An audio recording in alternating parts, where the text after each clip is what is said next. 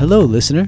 In this podcast, I will share what I've learned on my 25 year journey of first getting out of chronic low back and neck pain, then helping others like you get out of pain as well through movement and bodywork.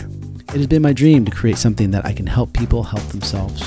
We are so lucky in this day and age to have all these wonderful tools internet, massage guns, video, etc.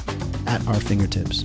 I'm so looking forward to sharing with you how it's possible to get out of pain with movement and self myofascial release. I'll see you in the podcast.